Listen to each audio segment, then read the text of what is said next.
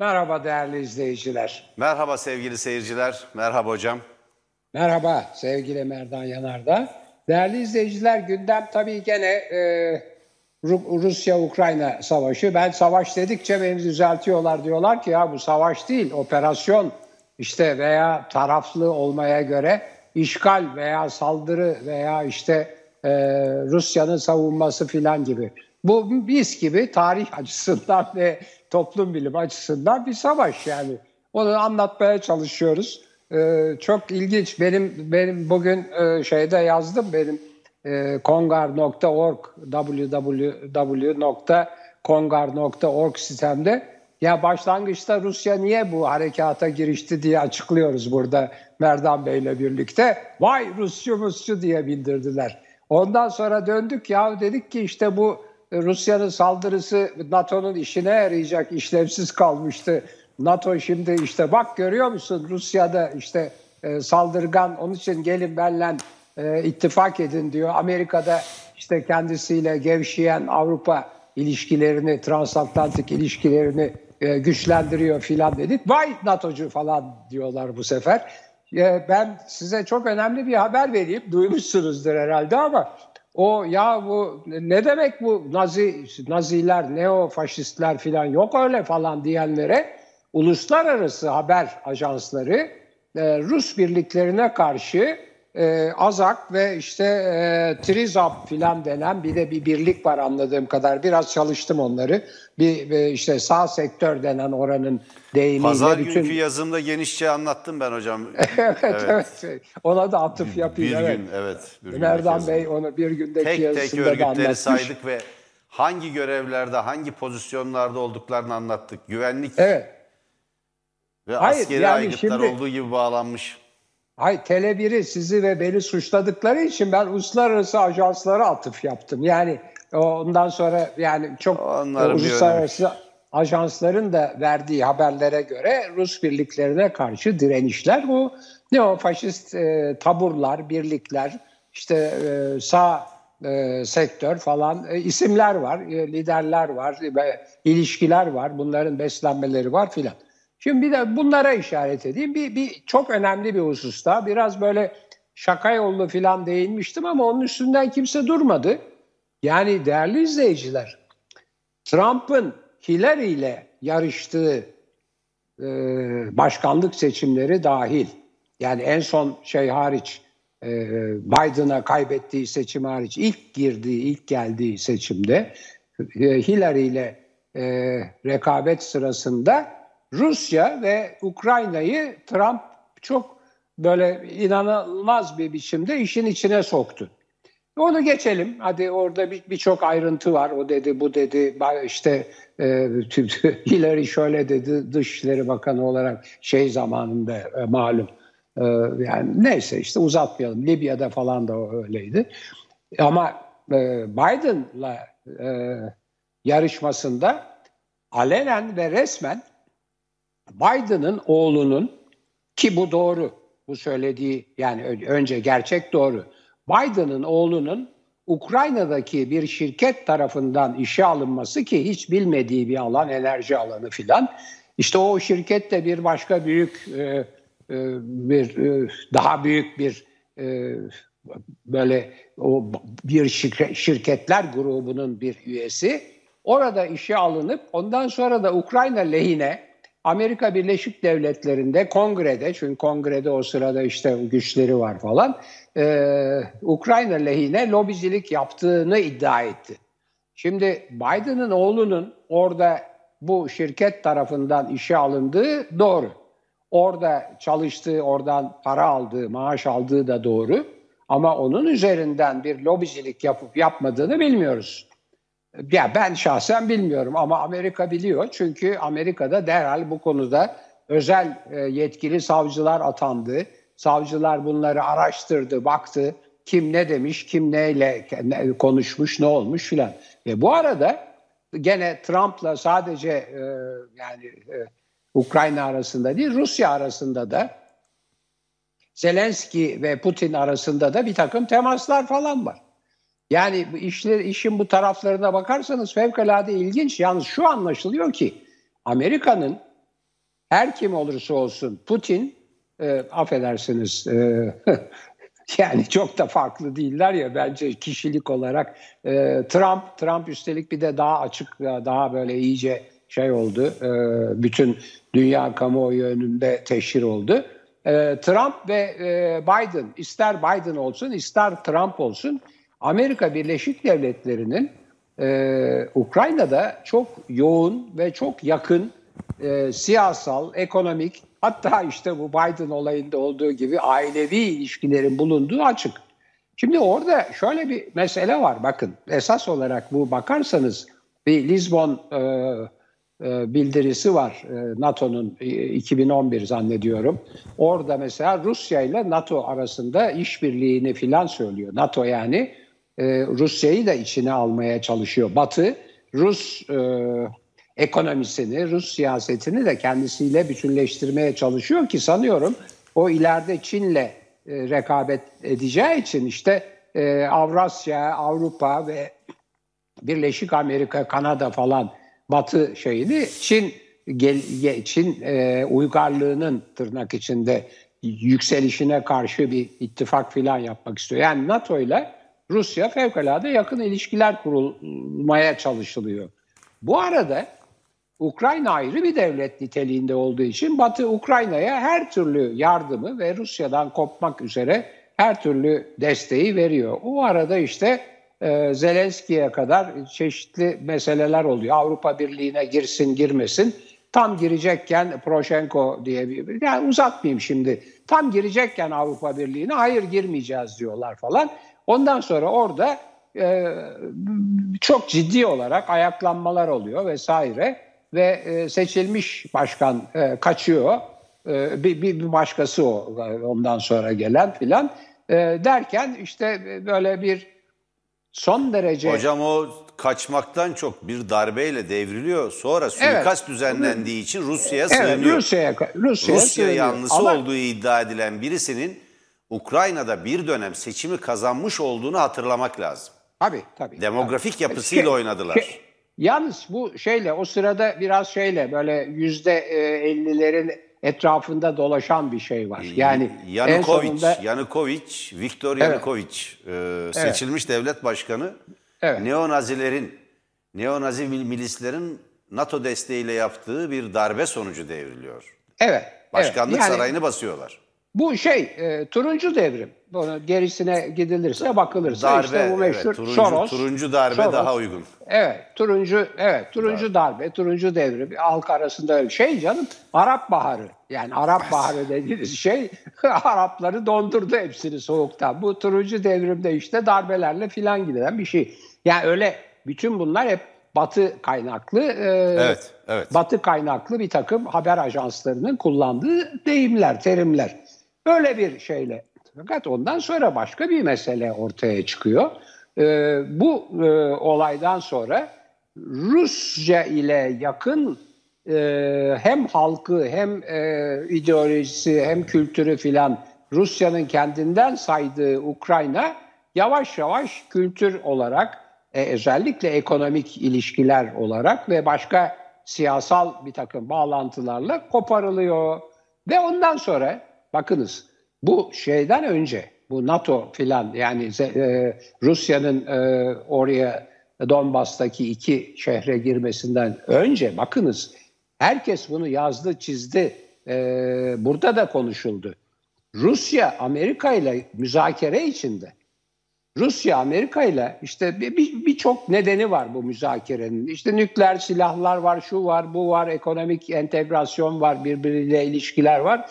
Rusya habire Amerika ile müzakerelerde diyor ki ya bunu işte burnumunuzun dibine kadar bana e, nükleer şey getirmeyin. Yani e, silah getirmeyin. Bunları çekin. Tarafsız bir e, Ukrayna'nın da tarafsızlığını sağlayın anlaşalım filan diyor. Yıllardır bu böyle. Yani 2014'ten beri bakarsanız zaten e, Putin'in tavırları filan açık. Böyle bir, takım olaylar var. Yani e, bu Biden'ın oğlu çok önemli. Kimse onun üstünde durmuyor. Hiç onun lafı bile edilmiyor. E, çok ciddi biçimde şu anda e, Allah, onu söylüyorlar Allah'tan çünkü Biden onu söylüyor. Yani ve evet Batıl, Batılılar söylüyor.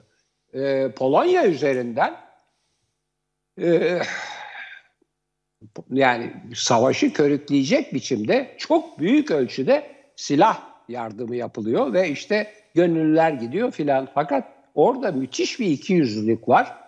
Bu arada o söylenen ekonomik önlemlerin bir bölümü yani Batı'nın çıkarlarına ilişkin bölümü uygulamada değil. Yani hala Rusya'dan işte e, doğal gaz ve e, petrolü alıyor, şunu yapıyor, bunu yapıyor. Ayrıca tabii hiç kimse, hiç kimse Suriye'de ve daha önce Irak'ta olanları da dile getirmiyor. Bizim Türkiye'de de biz işte 9 milyon kadar 5 4 5'i Suriyeli şeyi almışız. E, mülteci diyelim, ilticacı daha belli değil ama statüleri. Onları besliyoruz. Tampon olarak kullanıyoruz. 3-5 milyar avroya kendimizi orada depo ülke yaptık. E, Batı'nın oradaki e, iki yüzlülüğü ya NATO gitti Libya'ya darbe yapmış. Yani savaş açtı, yıktı, yok etti NATO. Türkiye'nin de katılmasıyla. Ondan sonra şimdi burada böyle şeyler oluyor. Şimdi bunları görmeden eğer Rusçu veya Ukraynacı veya Batıcı veya Putinci filan suçlamalarıyla bakarsanız hiçbir şey anlamazsınız ve alet olursunuz. Bunları yapmayın. Biraz açın kulağınızı, gözünüzü, dinleyin, bakın ve Türkiye'nin buğdaydan ve enerjiden başına gelecekleri düşünün. Şu anda hatırlatalım.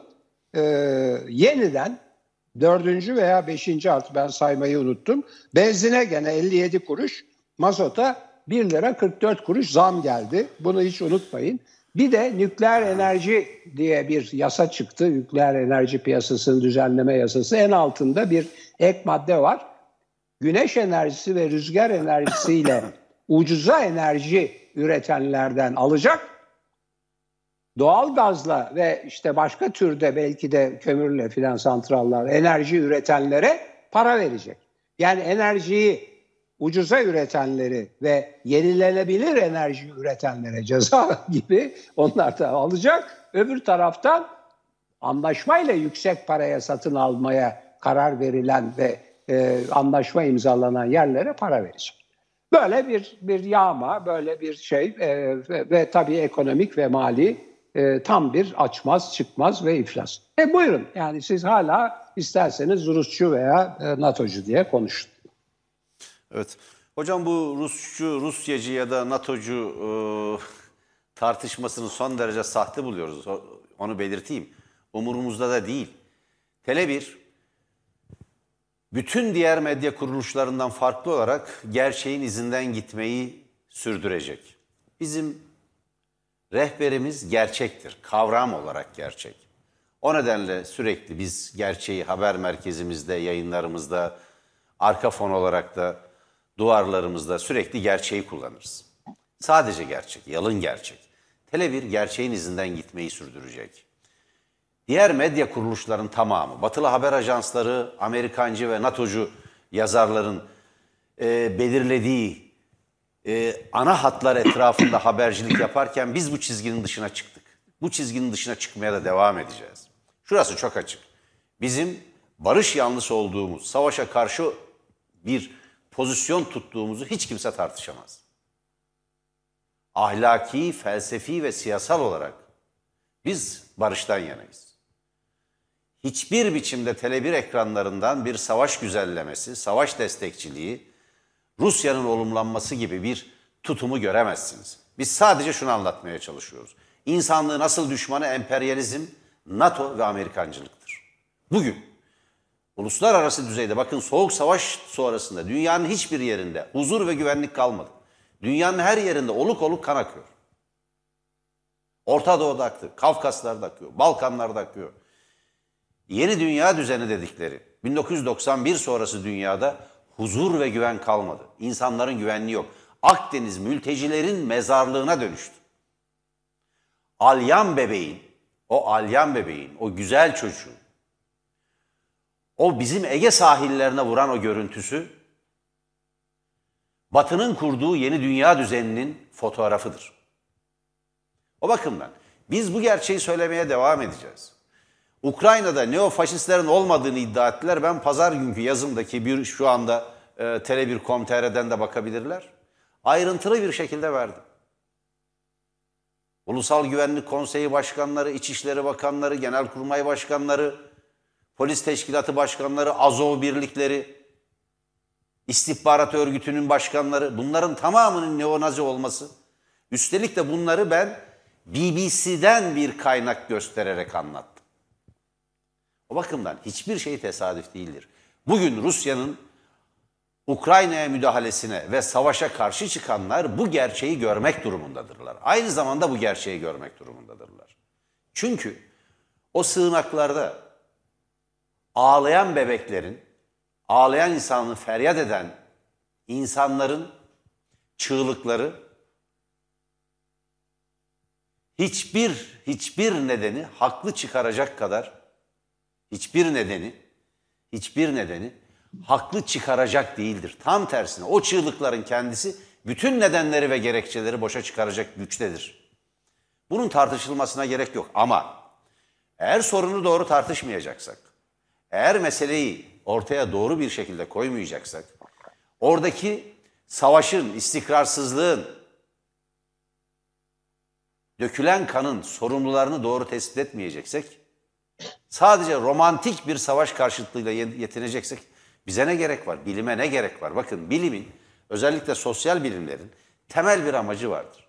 Eğer hiçbir her şey göründüğü gibi olsa, ilk bakışta göründüğü gibi olsa sosyal bilimlere dünyada gerek yok.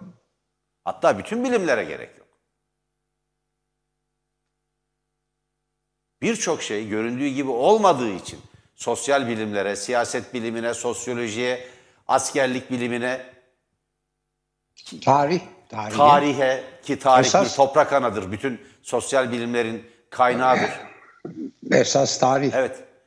Bütün sosyal bilimlerin kaynağıdır, bir toprak anadır. Dolayısıyla bunların hiçbirine gerek kalmaz.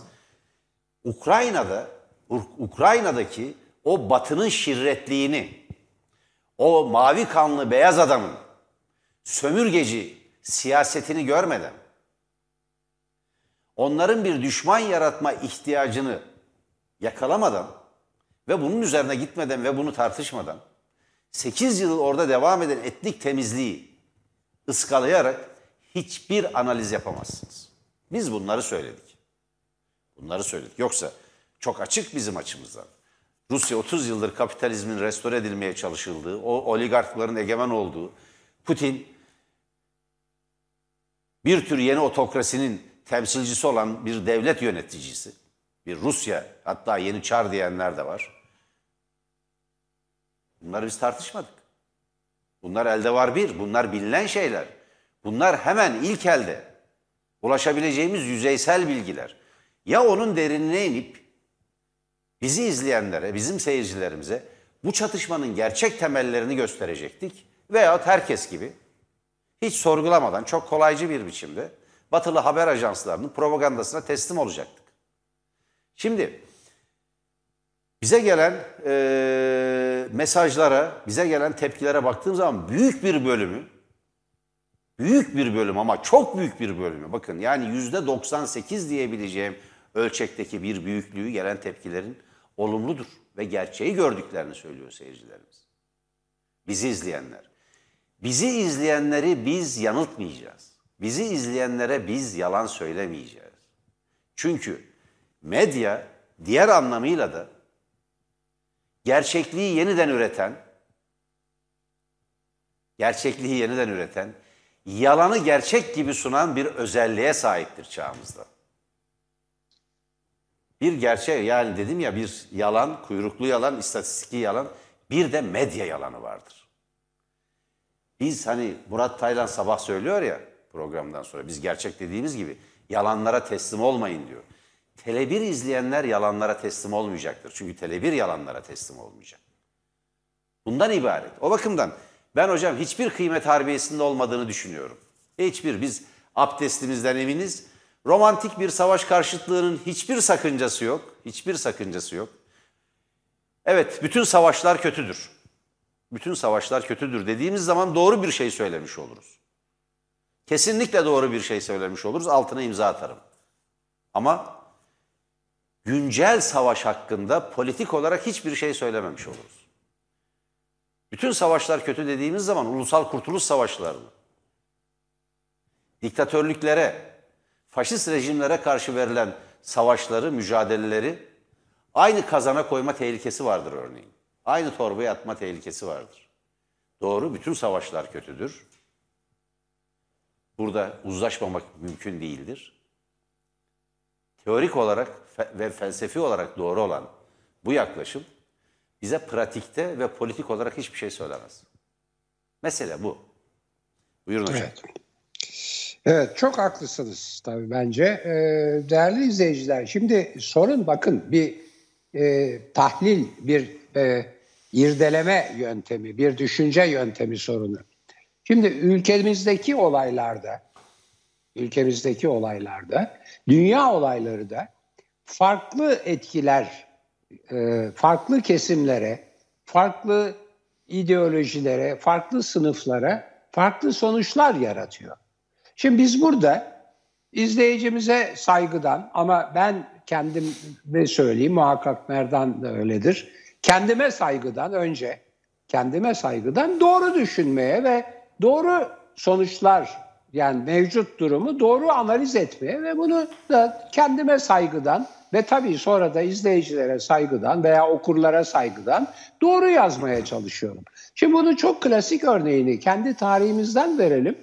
Yani 27 e, Mayıs e, devrimi, darbesi e, işte ne her neyse sonuç olarak ihtilali. 1961, ihtilali 1961 Anayasası'yla Türkiye'ye en ileri, çağdaşlığın en ileri aşamasına Cumhuriyeti taşıyan bir sosyal demokrat anayasa e, armağan etti. Ama öbür taraftan üç tane e, Demokrat Parti liderini asarak bir siyasal cinayet işledi ve bugüne kadar gelen bir kan davasına yol açtı. Hadi buyurun bakalım. Yani bunun sağ solu lamıcımı yok. Yani gerçeğin, o... gerçeğin birkaç yüzü var çünkü. Evet yani değerli izleyiciler yani şimdi ne üç e, Menderes, Zorlu ve Polatkan asıldı diye ben 61 Anayasası'nı inkar ederim. Ne de 61 Anayasası'nın doğruluğu ve güzelliği uğruna canım işte onlar da e, arada gittiler filan diye o siyasal cinayeti hoş görürüm. Ayrıca o siyasal cinayetin arkasında da e, çok partili düzene karşı yapılmış olan ilk darbe, sivil darbedir. O sivil darbe 27 evet. Mayıs askeri evet. ihtilalini getirdi. Evet. O ona karşı diyalektik olarak aynı çizgide değil, kendisine karşı yine askerlerin yaptıkları 12 Mart ve 12 Eylül'ü getirdi. Şimdi bu böyle bu bu bu çünkü etki tepki oluyor değerli izleyiciler. Eğer ben şahsen gene kendimi söyleyeyim Erdan Bey de kendisini anlatıyor. Evet. Yani ben bu gördüğüm bu diyalektik bu ters etki tepkiyi ben size anlatmazsam ben kendime saygımı kaybederim. Şimdi Aynen. bu Rusya-Ukrayna meselesi de böyle. Şimdi başka bir şey daha var. Bakın bunlar hep gözden kaçıyor. Ve benim hep bunlar hep açık açık istihbarat. Dikkat edin bakın e, bilerek Merdan Bey'in e, makalesine atıf yapmadım. E, batılı ajanslara atıf yaptım. Bu neofaşist örgütler işte Azak veya Azov denen örgütü filan. Ben ben nereden bileceğim işte. Onlar söylüyorlar. Oradan öğreniyoruz. Bu bilmem sağ e, sektörü Sektör. oradaki şeyleri filan tamamen oradan oradan izliyoruz. Ben Rusça bilmem, Kiril alfabesi bilmem falan işte neyse. Şimdi e, orada yine yine açık istihbarattan söylenen, bilinen bir gerçek var değerli izleyiciler. Ukrayna ile Rusya Rusya arasındaki ateşkes müzakerelerini, ateşkes konuşmalarında Ukrayna'nın temsili için seçilen e, heyet içindeki bir kişi Ukrayna'da infaz edildi ya. Öldürüldü. Hain diye öldürüldü. Yani sen nasıl gidersin de Ukrayna adına efendim e, Ruslarla bilmem ne yaparsın tepkisini getirmek için kim tarafından yani bakıldığı zaman o işte ne o faşistlerin her yerde onlar da derin devleti oranın onların elinde. Şimdi yani bunların infaz ettiği daha bir gir ya Allah Allah dedim bunlar böyle derin devlet biz Türkiye'de habire kızıyoruz şey diyoruz bunlar da mı öyle şey bir baktım yani girin bakın ya bunların infaz ettikleri kimleri infaz etmişler ya olacak şey değil. Böyle böyle şeyler var olayın arkasında. Mesela ayrıca şimdi hem para meselesi var. O mesela Biden'ın oğluyla ilgili olarak iddia şu. Trump'ın iddiası bu ve kanıtlanamadı. Yani kanıtlansa o Amerika çünkü onu affetmez. Ee, o iddia şu o sırada bir de bir milyar galiba dolarlık bir yardım söz konusu şeye e, Ukrayna'ya Amerikan Amerika tarafından. E, işte o yani onu yaparsan olur da bunu da bilmem ne yaparsan olur da filan da işte güya Biden onu geciktirmişse ondan sonra işte oğlu araya girmiş de onun izni çıkmış. Çünkü buradan da işte bir şeyler bir kar edilmiş filan. Bu, bunun şeyi e, bu kanıtlanamadı. Bunun yalan olduğu ortaya çıktı. Ama böyle bir komplo anlatılıyor. Şimdi demin o Merdan Bey'in söylediği yalanlar açısından bunu icat eden yeni bir şey girdi. Oxford Dictionary'e yeni bir sözlük girdi. Fake news. Fake news Trump'ın icadıdır. Gerçekleri söyleyenlere, gerçekleri ifade edenlere yalan yalan haber diyor. Fake news diyor. Sahte haber diyor. Ve fake news yani ortada şey gibi hani burası çok önemli gibi bir de kitap çıktı yani. Böyle o şekilde e, ünlü oldu Amerika'da. Yani alay konusu olarak ünlü oldu fake news diye. E, asıl fake news tabii ondan sonra e, 6 Ocak'ta Trump e, taraftarlarının Amerikan Kongresi'ni basıp resmen hükümet evet. darbesi yaparak Biden'ın seçim e, tezkerelerinin onaylanmasını önlemek darbesiydi. Şimdi o araştırılıyor. Girişim olarak onu. kaldı evet. Başarılı olamadı. Evet, ama ama ama o araştırılıyor. O evet. araştırılıyor ve o ta e, teşebbüs var çünkü. Ayrıca gene Türkiye'de dikkatlerden kaçan fevkalade önemli. Gene ben bunu Amerikan kaynaklarından öğren, öğreniyorum. Biliyorduk zaten bu eski bir hikaye. Bu Amerika Birleşik Devletleri evet. ile Ukrayna arasındaki kirli ilişkiler bağlamında iki kişi iki kişi tahkik edildi, yargılandı ve hapse girdi. Kim bunlar biliyor musunuz? İkisi de Trump'ın seçim e, propagandası döneminde e, onun baş yardımcıları. Böyle de bir gerçek var. Şimdi bunları filan gördüğünüz zaman o işte o Rusçuydu, bu Ukrayna şeydi, Ukraynacıydı ama o da bilmem ne yapıyor filan. Ya biraz okuyun, biraz öğrenin, biraz bunlara bakın. Bunlar yatıyor o ağın arkasında.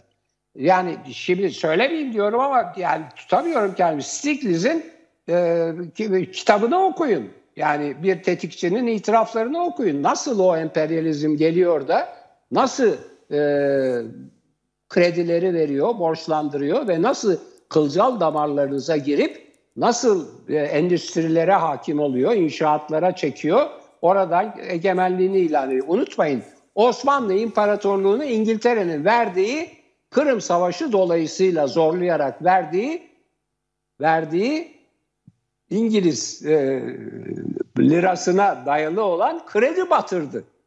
Yani 1881'de ilan verdiği edilen... borç. Evet, 1881'de ilan edilen iflas, düğün umumiye yani yabancıların maliyeye el koyması sonra da Osmanlı'yı çökertmesi 1854'te çıkan çıkartılan savaşta verilen borç. Ya bunlar tarihin gerçekleri ya. Bunları ya bunlara sırt çevirerek ondan sonra e, Zelenski de böyleymiş, Putin de zaten şöyledir. İşte Putin'in kim olduğunu yanarda anlattı. Daha ötesi yok.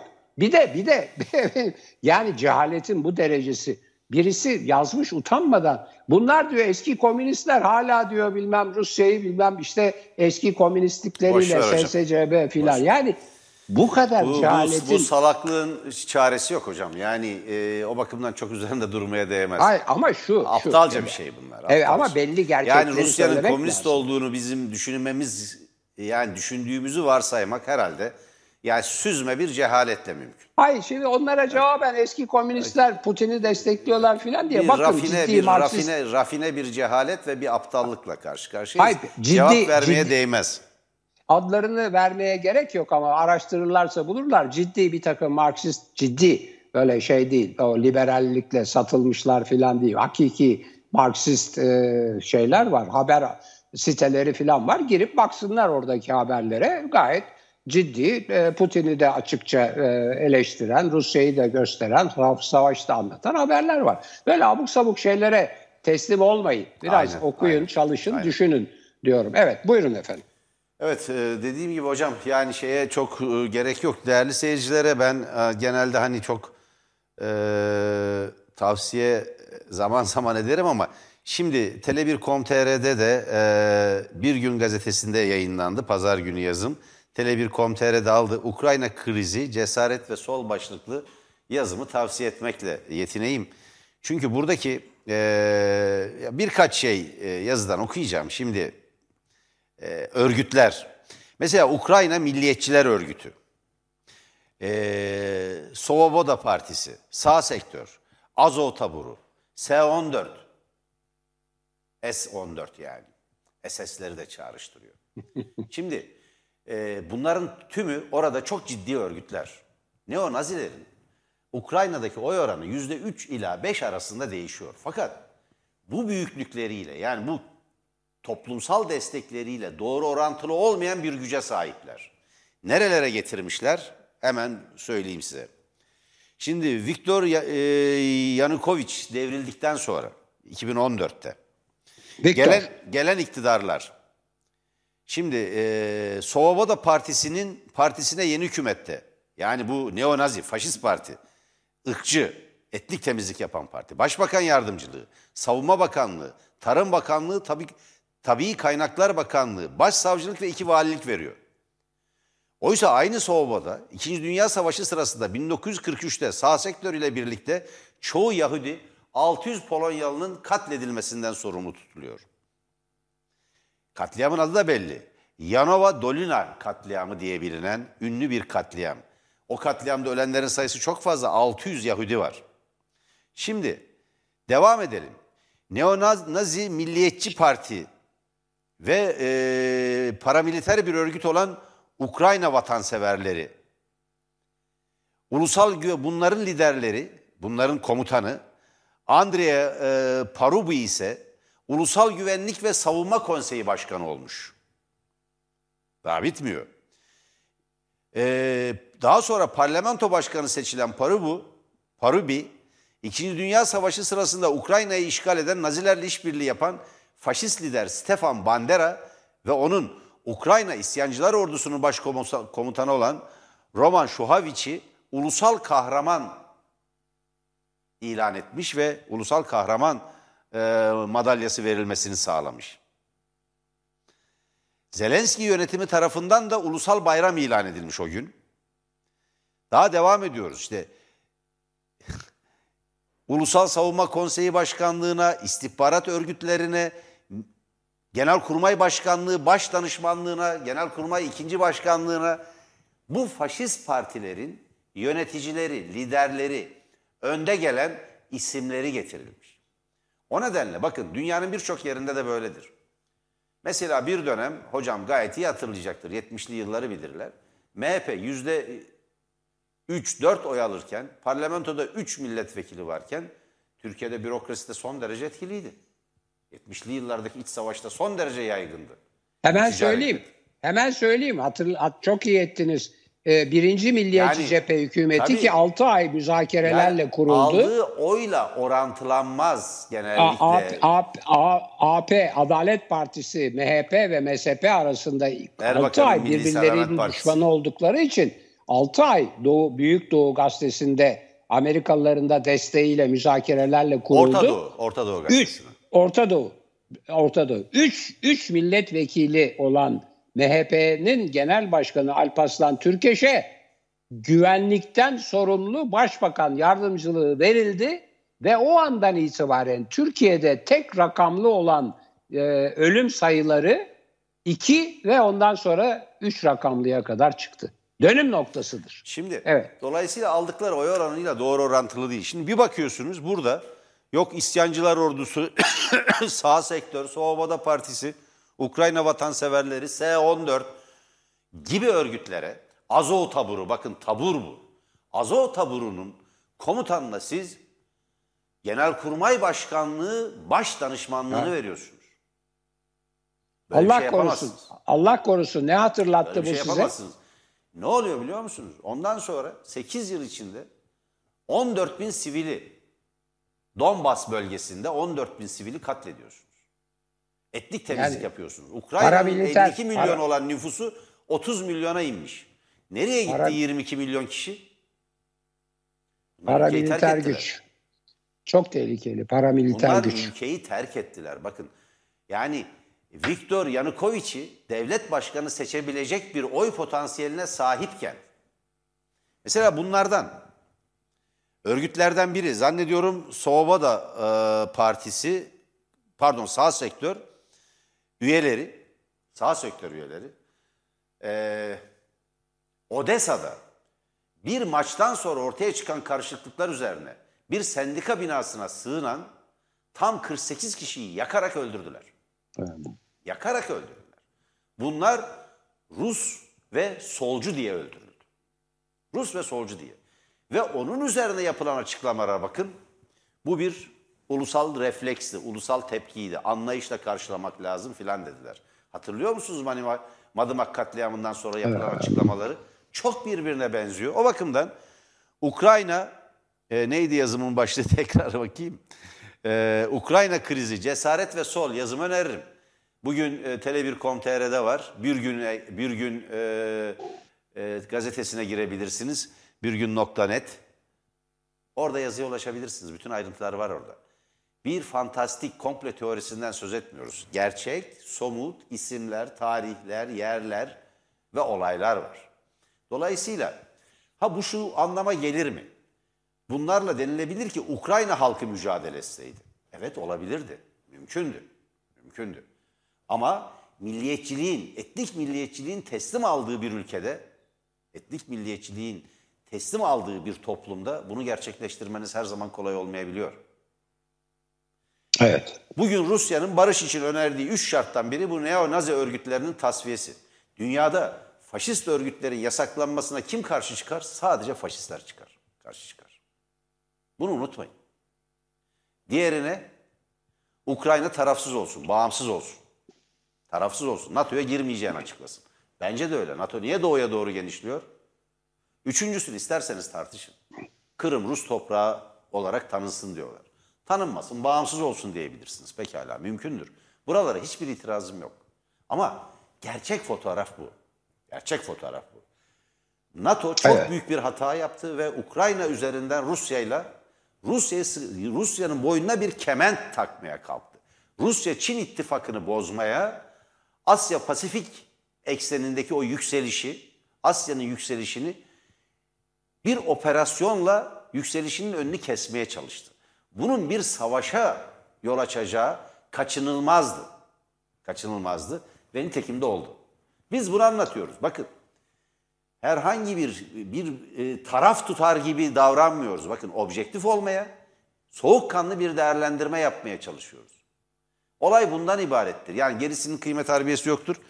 Hocam evet bu konuyu yeterince tartıştık galiba. Ben sözü size bırakıyorum şu zamlar.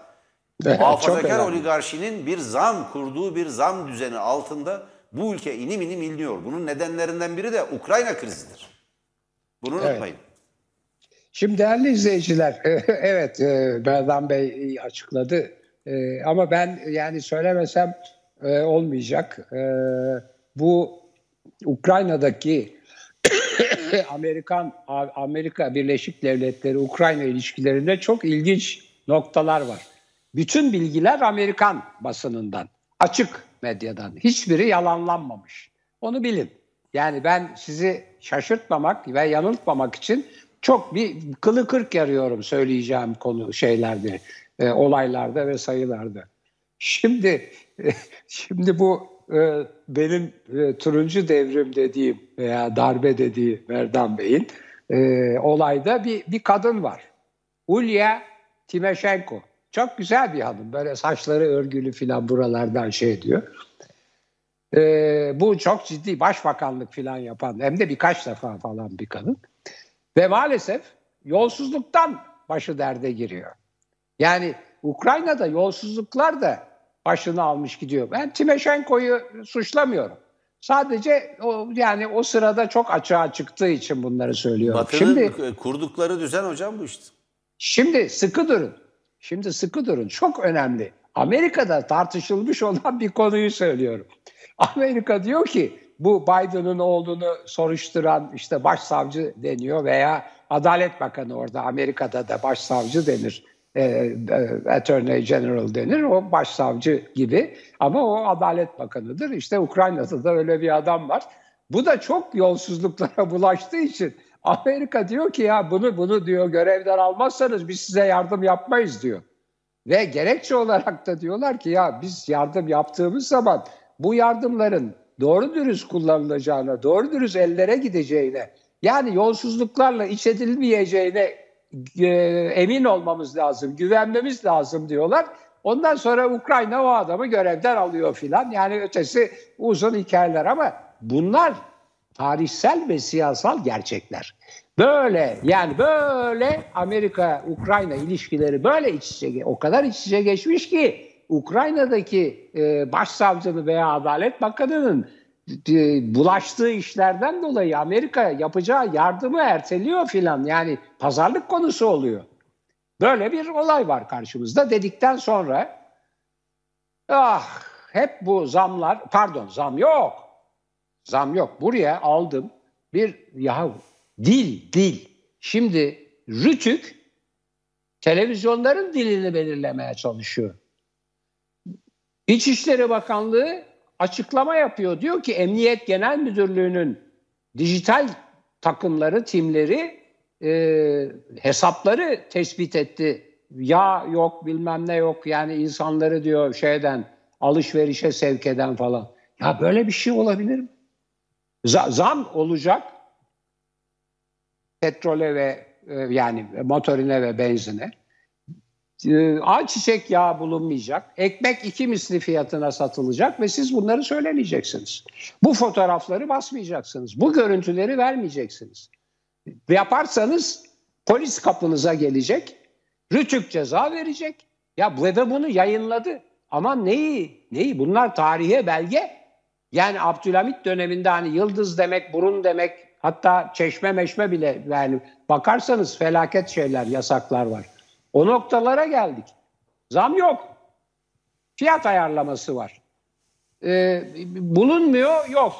Ee, şu arada gelecek yani filan. Ee, böyle şey, e, kuyruk muyruk, ne kuyruğu ya? Kuyruk filan yok. Onlar orada işte şey seyrediyorlar falan. Ya böyle bir inanılmaz bir şey.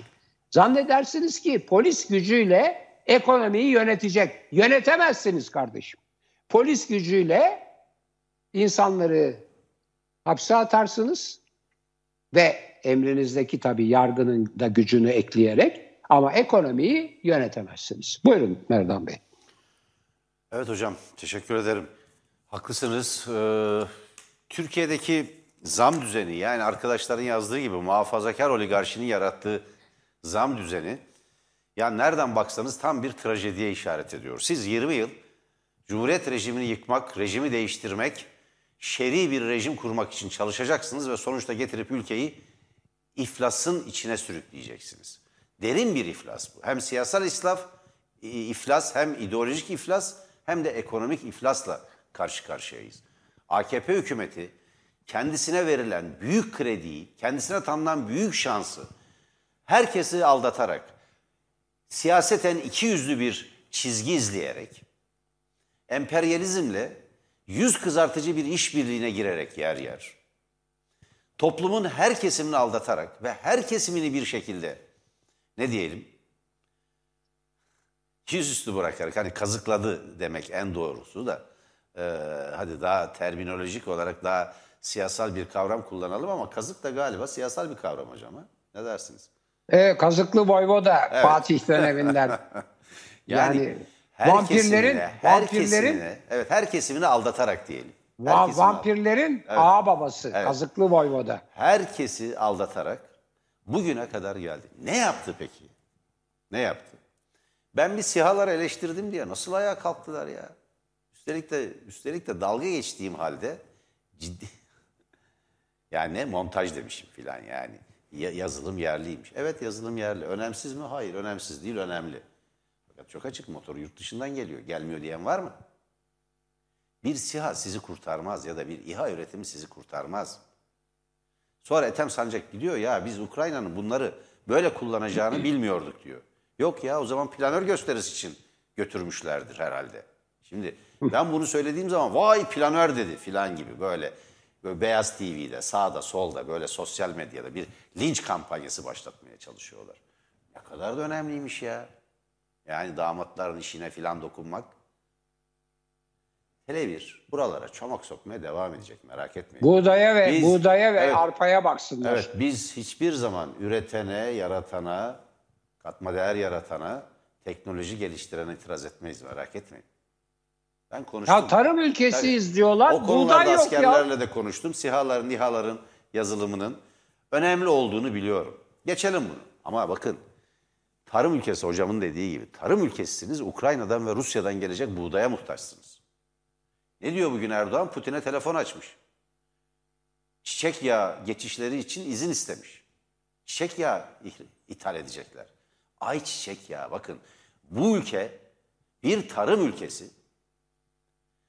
Bu ülkede eğer ayçiçek üretimi, eğer Trakya mahvedilmemiş olsa, Ergene Ovası zehirlenmemiş olsa, ayçiçek üreticileri tıpkı geçmişte pancar üreticileri olduğu gibi bir planlama dahilinde desteklenebilmiş olsa bu ülkenin pamuğu da var, ayçiçeği de var, ayçiçeği yağı da olacak ve bugün satılan fiyatın belki de üçte biri fiyatına tüketiciye, vatandaşa ulaştırılabilecekken bu olmuyor. Deniz bitti. Cumhuriyetin birikimlerini bir miras yedi gibi. Hovardaca harcadınız, şeri bir düzen kuracağız diye. Cumhuriyetle kavganız bitmedi, kininiz bitmedi. Ama paranız bitti. Cumhuriyetin biriktirdiklerini tükettiniz, mahvettiniz bu ülkeyi. Ayçiçek yağı yok ya. Yani marketlerdeki o görüntü değerli seyirciler Ukrayna'da, Kiev'deki bir markette çekilmedi. Türkiye'de çekildi o kavga. Niye? Ucuz ayçiçek yağı gelmiş 5 kiloluk. Yuh! 20 yıldan sonra iktidarın geldiği noktaya bak. Evet. Putin'e telefon Ayrıca... açıyor. Biz barış için arabuluculuk yapabiliriz diyorsunuz. İkinci söylediğiniz şey de şu ayçiçek yağı için bir geçiş izni verir misiniz? Yemeklere. Ayrıca kızartma, kızartma sağlığa yararlıdır. Onu da söyleyelim. Yemek için gerekiyordur hocam. Yani yağ insanların e, mutfağında kullandığı önemli bir şey. Diğer yemeklerde kullanıyorlar. Hayır, içki için söylenir de yani evet. sağlığa zararlıdır. Evet, evet. Yağ da evet. kızartma için kullanılıyorsa Arkadaşlarımız uyarıyor. Zararlı. Süremiz dolmuş. Bizden sonra değerli seyirciler Tuncay Molla Veysoğlu'nun hazırlayıp sunduğu anında manşet programı var. Bütün gündemi değerlendirecek. Haftayı değerlendirecek. Önümüzdeki haftaya projeksiyon bu içinde bulunduğumuz haftaya ilişkin e, projeksiyon tutacak. CHP milletvekili Levent Gök, eski grup başkan vekillerinden, İyi Parti Grup Başkanı Profesör Doktor İsmail Tatlıoğlu, ekonomi yazarı gazeteci Selçuk Geçer, Muğla Büyükşehir Belediye Başkanı Doktor Osman Gürün, Türkiye Kadın Dernekleri Federasyonu Başkanı Canan Güllü, Cumhuriyet Halk Partisi Parti Meclis Üyesi Doçent Doktor Gökhan Günaydın ve e, İstanbul Büyükşehir Belediyesi'nin de icra kurulu üyeliği yaptı. Ve Ukrayna konusunu soldan değerlendirmek üzere ki Gökhan Günaydın da bunu yapacaktır. E, TKP Genel Sekreteri Kemal Okuyan. Anında manşetin konukları arasında anında manşeti kaçırmayın, Tele1'den ayrılmayın derim. Buyurun hocam. Evet değerli izleyiciler, sağlığınıza dikkat edin, koruyun. E, haysiyetinizi koruyun. Siyasetçilerin üzerine yemin ettikleri namus ve şerefinizi hem hatırlatın, yeminlerini hem koruyun. Ve varsa paranıza da sahip çıkın. Bu arada o en zoru o. Evet, görüşmek üzere. Hoşçakalın.